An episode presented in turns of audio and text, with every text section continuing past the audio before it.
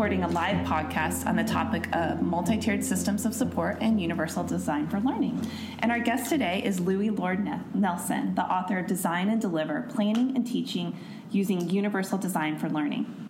She's an instructional design specialist and a member of the Swift product team. So, welcome, Loui. Thank you. Thank you so much for joining us. Thank you. Why don't you just begin by telling us a little bit about your role at Swift and your role in supporting inclusive education? Sure.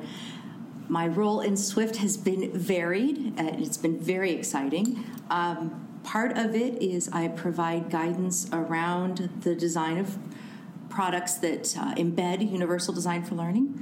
And I have also partnered with some of our states in introducing uh, the framework of universal design for learning at their PLIs, their professional learning institutes. And I also help vet products that we are going to place on the field guide. Great. So you mentioned universal design for learning, and that's our topic today for today is universal design for learning and multi-tiered systems of support. Can you define that for our listeners?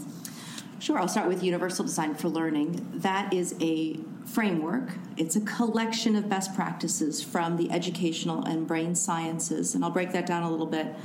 Uh, when CAST, which used to be known as the Center for Applied Special Technology, now they just go by CAST, uh, as they began 30 years ago, they were collecting best practices, more specifically from the fields of special education and the neurosciences. And they were looking at ways that our students with more significant disabilities could access learning and then hopefully be included within the general education environment.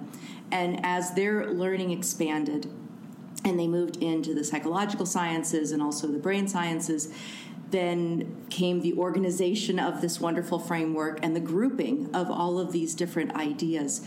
So the framework is a guiding tool. So UDL is a uh, first and foremost framework of this information, guiding tools. Um, but underlying all of that great information are some important concepts. One of them is called variability, and that's where we recognize that every single person is unique in how they learn. So comparisons are like the thumbprint or snowflakes when people need to think about a literal object. Uh, but it has to do with the fact that when I walk into an environment, based on the context of that environment, I'm going to learn a certain way. So maybe I'll feel comfortable and I can also just read the information and I'll get it. I may enter a different environment in a totally different context, and because of the information that's being delivered to me, I need to hear it or I need to work with it. So, as an individual learner, I change, I shift in my learning as I move from environment to environment. Every learner does this. So, if we know this, then we design our environments recognizing that every learner is variable. They're going to shift based on the context. So we need to provide all of those opportunities embedded within our lessons and environment. And how does that work with multi-tiered systems of support? Clearly, the concept of variability isn't really important. So, what does that mean for educators, especially within the context of a multi-tiered system of support? You're exactly right. Variability is extremely important for us to plan for within our classrooms and within the context of MTSS. So, first, let me talk about variability a little bit more. And I'm going to talk about variability as something that's systematic. CAST has the term of systematic variability, and this is to help us get into our brains that all of us, all of us learn differently and we all learn differently across different contexts. When you have that embedded and ingrained, or you're even just playing around with it, it can start to make your lesson planning and your environment design a little different because you begin to look at what doesn't change within your environment or maybe what always is the same for every single student? And how might you look at some of those things and provide options for your students in ways that will help them maintain their engagement or their learning or their ability to talk about things and to represent their knowledge and to show their knowledge within that environment.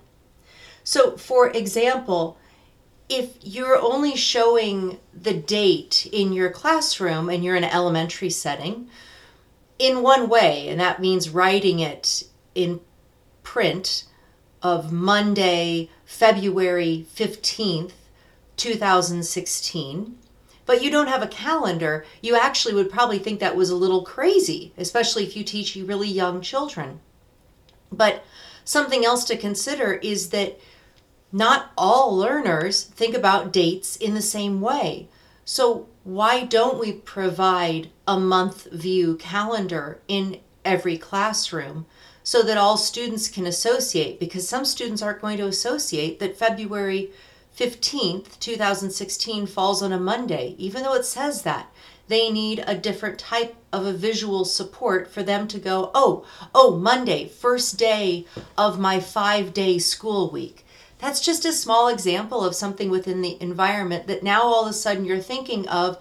I've got different types of thinkers and learners in my classroom.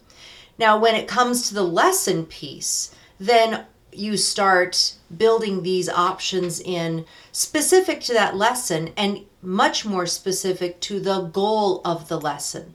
That's where you build from in every opportunity. So within an MTSS environment, um, many tend to immediately go to the RTA RTI part, which are those tiers. And so I'll I'll talk about those. Um, we have the tier one and two and three.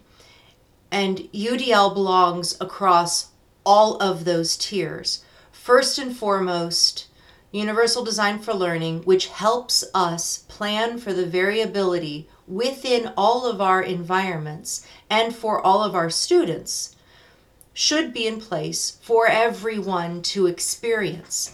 And this helps them have access to supports that in some cases these students might not have had access to unless they were identified in one of the other tiers. But by allowing students to have access to those supports, just as a general planning and within the environment, then you're not spending time identifying where other students might need all of these other additional supports. They're already there, the options are there.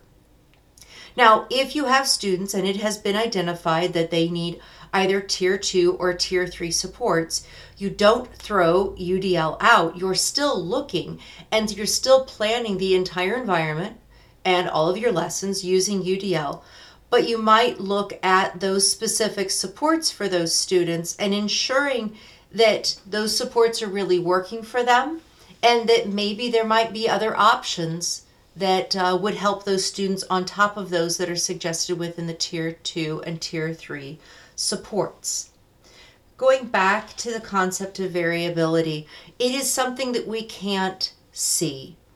And it's something that we have to consistently think about. And it's something that we practice over time and possibly, quite possibly, there are many educators who weren't provided these types of options growing up. They didn't see them in action within their learning environments. No one helped them understand what that can look like. And this is why I always, always suggest when you're looking at the UDL guidelines or you're getting started with any of these concepts, you start small. And you begin by choosing a checkpoint or a guideline that just makes sense to you and you think, oh, okay, all right, the calendar example, that makes sense to me to have both types of representations around here because I know there are some students that for some reason they cannot keep in their heads that today is Monday and today is February 15th and and and we're talking about something that's due on Friday but they can't they can't get that in their head. But when I give them the calendar representation oh they can see that. So it's just a bit of a shift and it can happen and it can happen easily if we all just allow that to happen and allow ourselves to understand and and believe in and take in the concept of variability. Wonderful. so as we close today can you just leave our listeners with what is your vision for the future? What is your hope for the future in education? What do you want to see in the next 5 10 15 years? My hope for in education uh, is that we do build more inclusive environments. That feels like such an easy answer because that's what this podcast is all about. But when we have more inclusive environments in our classrooms, then when those students graduate and go out into the community, they are better prepared to work with everyone in the community. And there are plenty of instances in our business communities where they need to have the diverse workforce. Right. And they recognize that everyone brings together their talents and their skills and it improves the company. When we have those inclusive environments, though, uh, we have to think about, uh, well, when we want those inclusive environments, we have to think about how we're designing them. I'm obviously a proponent of universal design for learning, so I'm going to say that I hope that to be in every environment out there. Um, and my goal is to help people understand how all of these other components and things that we talk about in education, how they merge together with universal design for learning, and how one enhances the other and they become giant partners. So I would hope that in the next five years, I would continue to see the growth of universal design for learning within the classrooms.